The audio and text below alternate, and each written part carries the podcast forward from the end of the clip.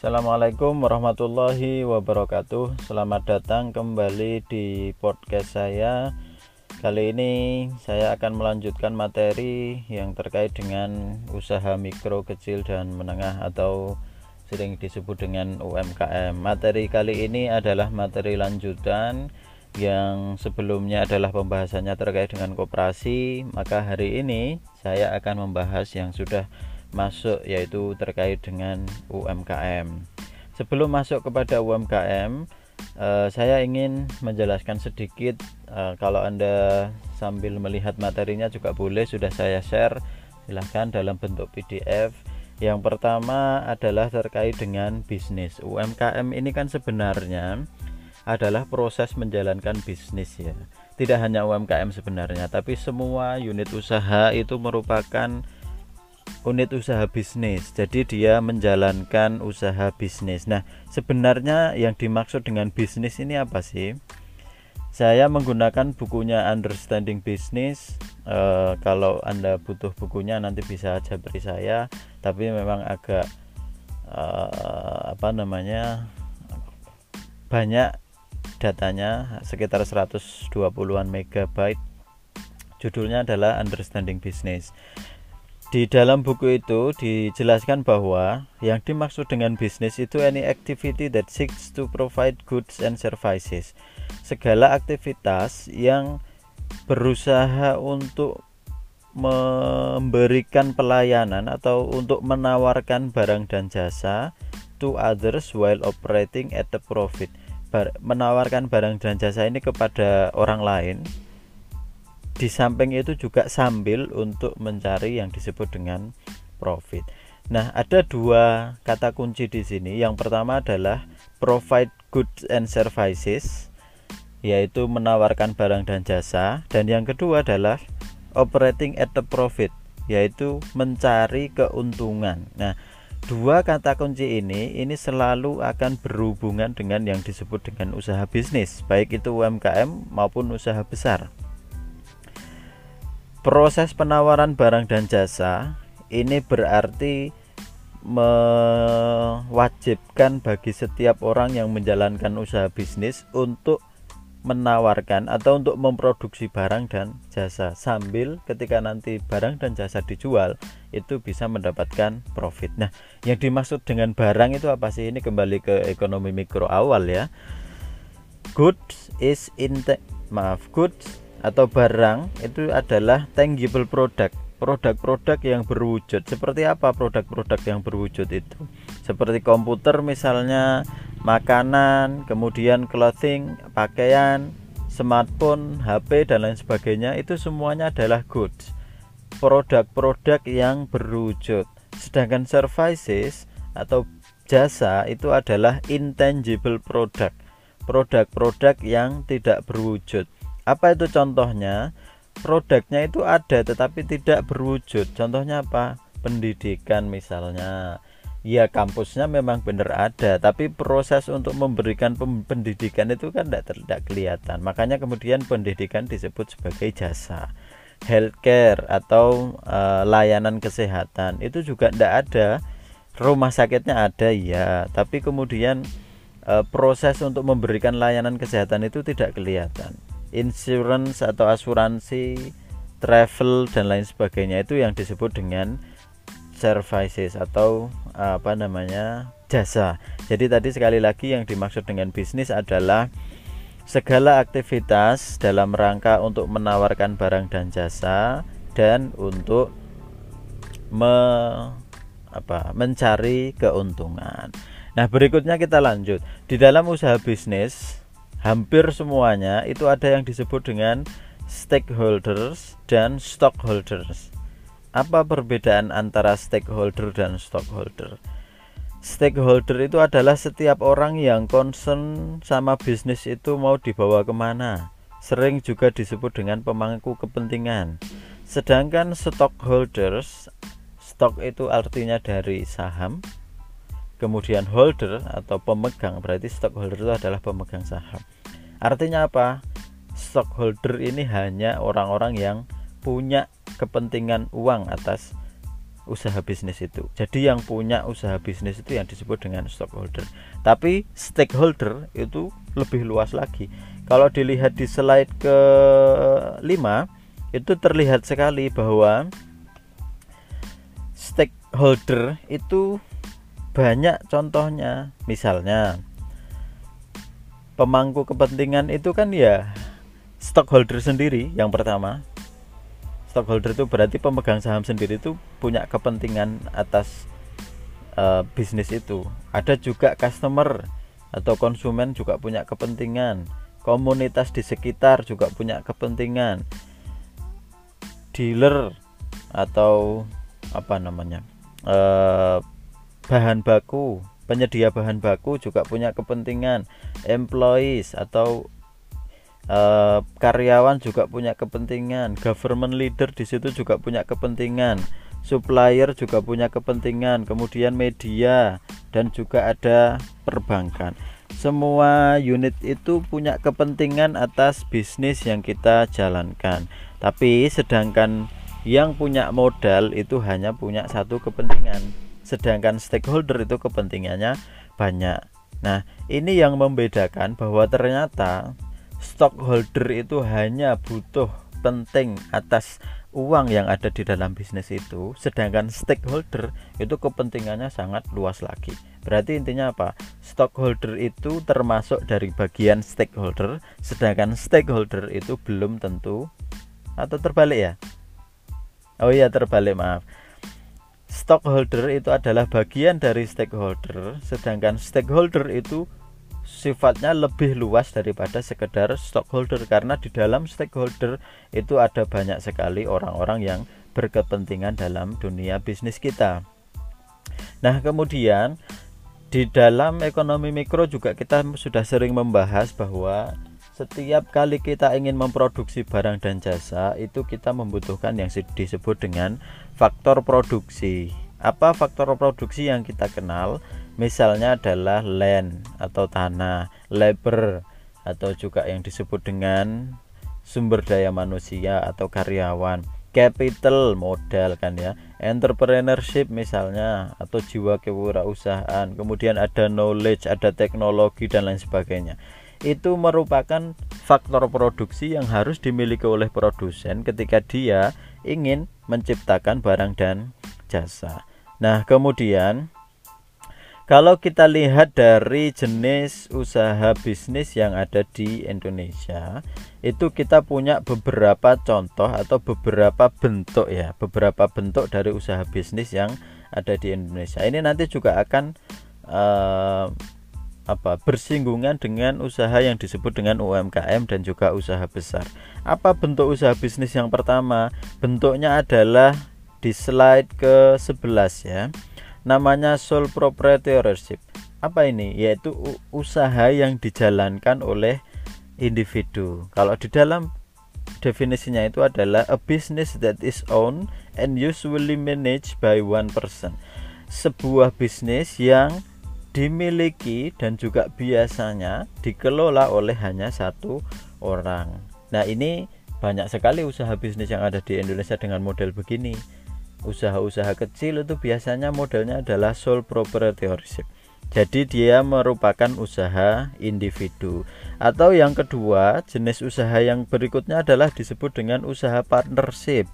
A legal form of business with two or more owners sebuah model bisnis yang legal yang sudah berizin begitu dengan dua atau lebih kepemilikan atau pemiliknya. Ya ini biasanya adalah usaha bersama. Ada satu orang atau maaf ada dua orang atau tiga orang empat orang yang kemudian bersepakat untuk menjalankan usaha bisnis bersama dan kemudian dikelola secara bersama-sama itu disebut dengan uh, usaha partnership dan yang terakhir adalah disebut dengan corporation. Itu masih ada di slide ke-11. Corporation adalah a legal entity with authority to act and have liability apart from its owner. Sebuah perusahaan yang atau sebuah entitas bisnis yang kemudian um, punya apa ya liabilitas itu aset ya. Punya aset yang terpisah dengan ownernya. Nah ini modelnya adalah model usaha bisnis dalam bentuk korporasi. Jadi ada tiga model bisnis yang yang apa namanya yang populer. Yang pertama adalah usaha individu yang kedua adalah usaha partnership dan yang ketiga adalah usaha korporasi yang agak menarik adalah berikutnya di slide ke, ke 12 maaf ya. Di slide ke 12 itu ada gambar uh, pro presentasi bisnis dan juga prosentase uh, penerimaan. Nah model bisnis individu itu ternyata punya market ini di US ya di United States. Saya kira di Indonesia juga anunya hampir sama apa namanya kondisinya hampir sama usaha bisnis dalam bentuk individu itu ternyata dia punya pangsa pasar yang besar yaitu sekitar 72% diikuti dengan model partnership itu sekitar 8% dan kemudian eh, corporation itu 20%. Jadi kalau dilihat dari kuantitasnya, jumlah usaha atau jumlah orang yang menjalankan usaha bisnis dalam bentuk individu itu ada sekitar 72%, corporationnya sekitar 20%, sisanya adalah partnership. Tapi yang menarik adalah ternyata pangsa pasar dalam apa ya perputaran uang itu ternyata korporasi yang hanya punya pangsa pasar kuantitas itu sekitar 20% dia menguasai pangsa pasar bisnis terkait dengan keuangan dan juga penerimaan perputaran uang itu lebih dari 81%. Sedangkan usaha bisnis yang jumlahnya banyak sekitar 72% itu keuangannya hanya menguasai sekitar 6% pangsa pasar dan yang partnership itu sekitar 13%. Ini artinya apa? Saya kira di Indonesia juga begitu. Bahwa usaha-usaha kecil yang ada di pinggir jalan yang dimiliki oleh satu orang itu ternyata kalau digabungkan mungkin begini ya contohnya ya usaha angkringan usaha apa begitu penjual gorengan itu kalau misalnya 10.000 saja jangan ya terlalu banyak mungkin ya 5.000 saja ya 5.000 orang penjual angkringan penjual gorengan dan lain sebagainya digabung jadi satu kemudian asetnya dijadikan satu itu saya kira ini belum bisa mengalahkan satu bank mandiri. Nah itu misalnya begitu. Jadi satu usaha bisnis usaha besar yang disebut dengan korporasi itu bisa menguasai pangsa pasar yang besar karena dia modalnya besar. Sedangkan uh, jumlah dari banyaknya usaha kecil yang tadi disebut dengan sole proprietorship itu usaha-usaha individu itu meskipun digabung sedemikian banyaknya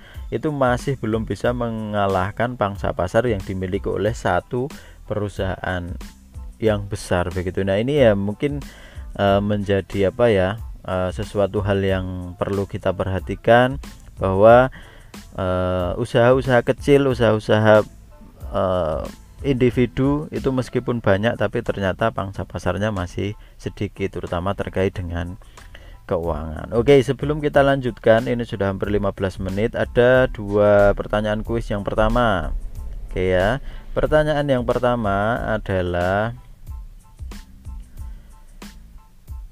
komputer, kemudian makanan, pakaian, smartphone itu termasuk apa?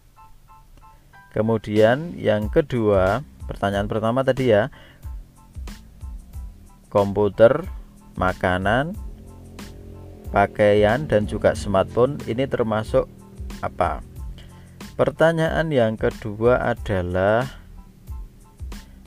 lebih luas mana antara stakeholders dan stockholder. Kali lagi pertanyaan yang kedua, lebih luas mana antara stakeholder dan stockholder? Silahkan dicatat terlebih dahulu. Fenomena tadi yang apa namanya? kita lanjutkan ya fenomena tadi yang usaha kecil ternyata punya pangsa kuantitas yang besar tapi dengan kualitas yang sedikit itu ternyata juga hampir sama dengan data yang ada di slide ke 13 di situ ada eh, data terkait dengan usaha mikro kecil dan menengah kemudian terkait dengan usaha besar. Kalau dilihat dari jumlahnya nih coba lihat ya. Tahun 2018 itu untuk UMKM itu ada sekitar 64 juta 194.057 unit sedangkan untuk usaha besar itu hanya ada sekitar 5.500 unit. Pangsa pasar terkait dengan us, uh, jumlahnya usaha UMKM itu itu adalah 99,99% ,99%. luar biasa banyak ya. Sedangkan usaha besar itu hanya ada 0,1 persen. Oke kalau dilihat dari penyerapan tenaga kerja ini sudah mulai berkurang UMKM dia menyerap tenaga kerja sekitar 97% dengan jumlah tenaga kerjanya 116 juta orang. Kemudian untuk usaha besar pangsa penyerapan tenaga kerjanya adalah sekitar 3% atau sekitar 3 juta 600 Nah ini yang terlihat nih mulai nih ya. Yang PDB jadi besarnya PDB itu berarti apa? Kontribusi usaha UMKM dan usaha besar terhadap PDB baik atas dasar harga berlaku maupun atas dasar harga konstan. Coba kita dilihat salah satunya saja terkait dengan atas dasar harga konstan ya. Kalau dilihat dari datanya, itu UMKM yang punya pangsa pasar sekitar 99% tadi, itu ternyata hanya mampu berkontribusi terhadap PDB. Harusnya kan juga sama-sama 99% ya kontribusi terhadap PDB-nya. Tapi ternyata tidak. UMKM hanya bisa memberikan kontribusi terhadap PDB itu 57,24%. Sedangkan usaha besar yang pangsa pasarnya hanya sekitar 0,05% tadi itu ternyata mampu memberikan kontribusi terhadap PDB itu cukup besar yaitu 42,76%. Nah, ini kan kemudian menjadi apa? sesuatu hal yang menarik bahwa uh, eh, UMKM ini e, meskipun jumlahnya banyak tapi ternyata kontribusinya terhadap ekonomi itu masih sedikit kenapa kok begitu ya karena modalnya sedikit perputaran uangnya sedikit nah ada beberapa e, apa namanya ya e, kita lanjutkan lagi ada beberapa enak dan tidaknya model bisnis dalam bentuk individu, usaha bersama ataupun korporasi uh, di slide ke 15, 16 dan 17 itu menjelaskan tentang advantages dan disadvantages. Manfaat dan tidak ah, bukan ya, apa ya? Enak dan tidaknya begitulah ya. Kalau kita mau bicara tentang usaha kecil dan eh, maaf, usaha individu, usaha bersama atau partnership dan usaha korporasi. Apa apa enaknya salah satunya saja ya. Apa enaknya usaha individu itu? Dia easy starting dan easy ending mau membuat usaha ini mudah tapi juga demikian dengan kalau mau mengakhiri usaha ini mudah sekali begitu termasuk juga tidak ada special tax tidak ada pajak yang spesial being your own boss Anda akan menjadi bos Anda sendiri kalau menjalankan usaha bisnis ini pride of ownership ada kebanggaan bahwa saya memiliki usaha ini tapi juga ada disadvantage-nya tidak enaknya apa usaha individu ini tidak enaknya adalah salah satunya disebut dengan unlimited liability. Asetnya itu tidak terbatas. Contohnya misalkan begini, kita punya termasuk juga kewajiban ya, aset dan kewajiban itu tidak terbatas. Misalnya kita punya usaha angkringan begitu, yang usaha-usaha kecil lah, usaha-usaha individu. Usaha angkringan ini kan kekayaannya tidak terpisah dengan usaha kita, dengan kekayaan kita sendiri. Termasuk kewajibannya. Kalau kita punya utang ke bank atas nama angkringan, itu kira-kira misalnya gagal bayar itu yang dicari-cari siapa ya kita kan orang yang meminjam itu kemudian kalau harus mengembalikan disita aset itu aset kita yang disita makanya itu disebut dengan unlimited liability kekayaan perusahaan dengan kekayaan individu itu tidak terpisah. Beda halnya dengan korporasi. Korporasi itu kalau bentuknya sudah korporasi PT misalnya itu sudah terpisah kekayaannya. Misalnya ada PT-nya sampai dengan bangkrut dan harus punya kewajiban besar itu kemudian tidak mencari-cari kekayaan individu kita karena memang itu sudah terpisah. Nah itu ada enaknya dan ada tidaknya tidaknya. Tapi korporasi juga tidak ada ada tidak enaknya. Apa tidak enaknya? Initial costnya besar biaya untuk mem membuat usaha ini menjadi nyata pertama kali itu membutuhkan biaya yang sangat besar sekali gitu ya. Oke berikutnya e, masih di kuis pertanyaan ketiga ya pertanyaan ketiga adalah berapa pangsa pasar penyerapan tenaga kerja UMKM di Indonesia?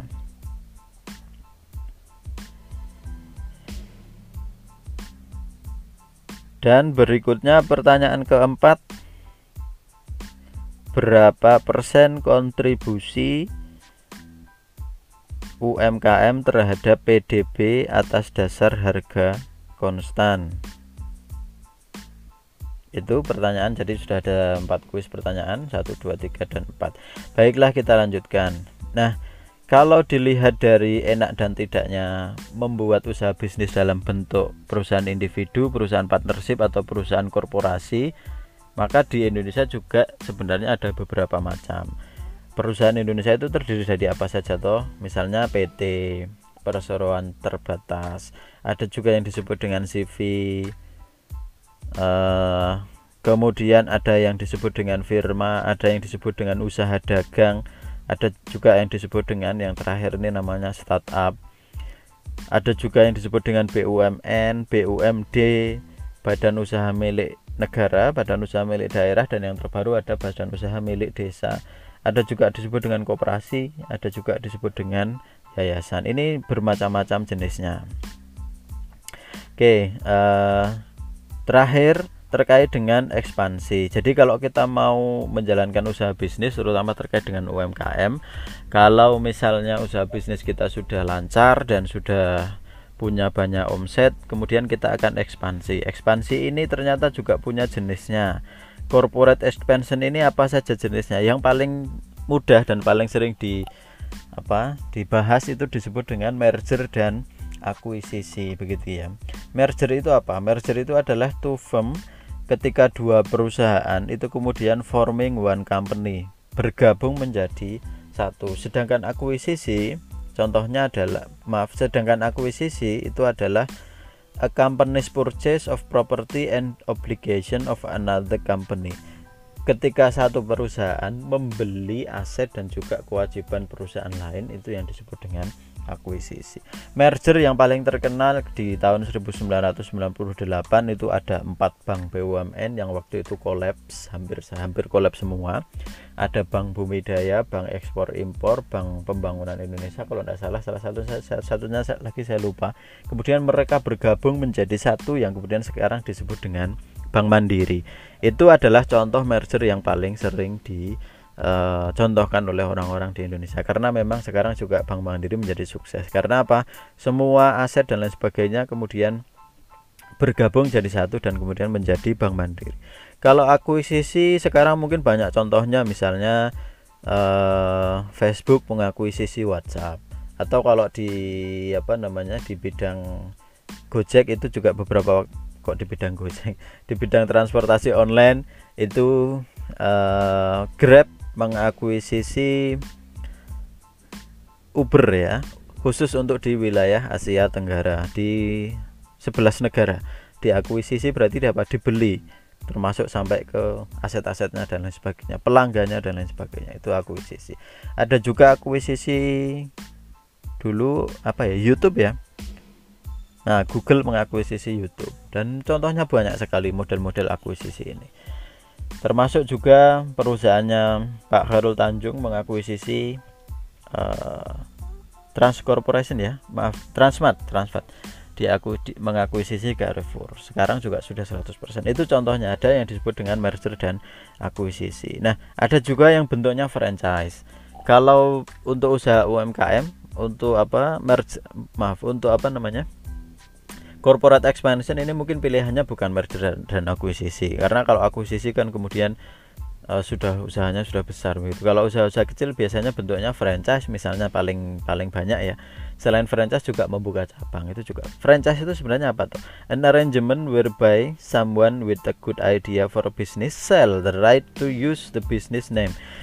Uh, sebuah perjanjian di mana orang dengan dengan apa good idea dengan ide bisnis dan juga proses perjalanan bisnis yang bagus itu kemudian dia menjual namanya untuk dibeli oleh orang lain. Ya franchise paling mudah ditemukan kalau di luar negeri ada KFC misalnya ya. KFC itu franchise McD juga franchise. Anda tahu mungkin nilainya nilai dari franchise KFC ini luar biasa besar ya hampir miliaran begitu. Nah, di franchise ini juga ada disebut dengan franchiser, franchisee dan franchisee. Franchise dan franchisee. Kalau franchiser ini adalah perusahaan yang menawarkan franchise. Dia yang punya perusahaan besar kemudian ditawarkan kepada orang. Sedangkan franchisee itu prosesnya dan franchisee I-nya dua itu adalah orang yang membeli franchise. Nah, ini ada beberapa jenis dari perusahaan atau corporate expansion yang mungkin bisa di uh, di apa namanya di diperhatikan ini baru awal ya untuk UMKM jadi baru perkenalan kalau dilihat dari UMKM kan ada yang disebut dengan usaha mikro, usaha kecil, usaha menengah dan usaha besar. Lawannya tadi sudah saya jelaskan bahwa uh, pangsa pasar yang hanya 0,05% itu ternyata bisa memberikan kontribusi PDB sekitar 47%. Oke baiklah. Nanti kita lanjutkan lagi perkuliahannya di minggu depan. Uh, Sementara untuk perkuliahan kali ini cukup dulu. Nanti kita lanjutkan di pembahasan-pembahasan berikutnya. Oke terakhir kuis nomor 5 dan 6 Seperti biasa nomor 5 silahkan Anda tulis nama Dan nomor 6 silahkan Anda tulis name di mana mengumpulkannya? Mengumpulkannya masih sama yaitu di s.id garing bisnis 6 s.id garing bisnis 6 masih di situ ya. Pertanyaannya dan pengumpulan kuisnya masih di situ. Kemudian untuk apa namanya catatan-catatan uh, penting yang sudah dari awal sudah saya sampaikan tetap dicatat. Hari ini juga tetap dicatat. Setiap kali pertemuan podcast Anda harus mencatat. Nanti catatannya dikumpulkan jadi satu. Mungkin dikumpulkan sebelum UAS berlangsung. Oke ya. Uh, saya kira cukup sekian. Selamat menjalani hari-hari yang uh, penuh dengan apa ini penuh dengan physical distancing nggak bisa ke mana-mana hanya bisa rebahan ya tidak masalah. Kuliah itu bisa rebahan juga. Oke saya kira itu ya. Uh, terima kasih. Wabillahi taufik wal hidayah. Kurang lebihnya mohon maaf. Assalamualaikum warahmatullahi wabarakatuh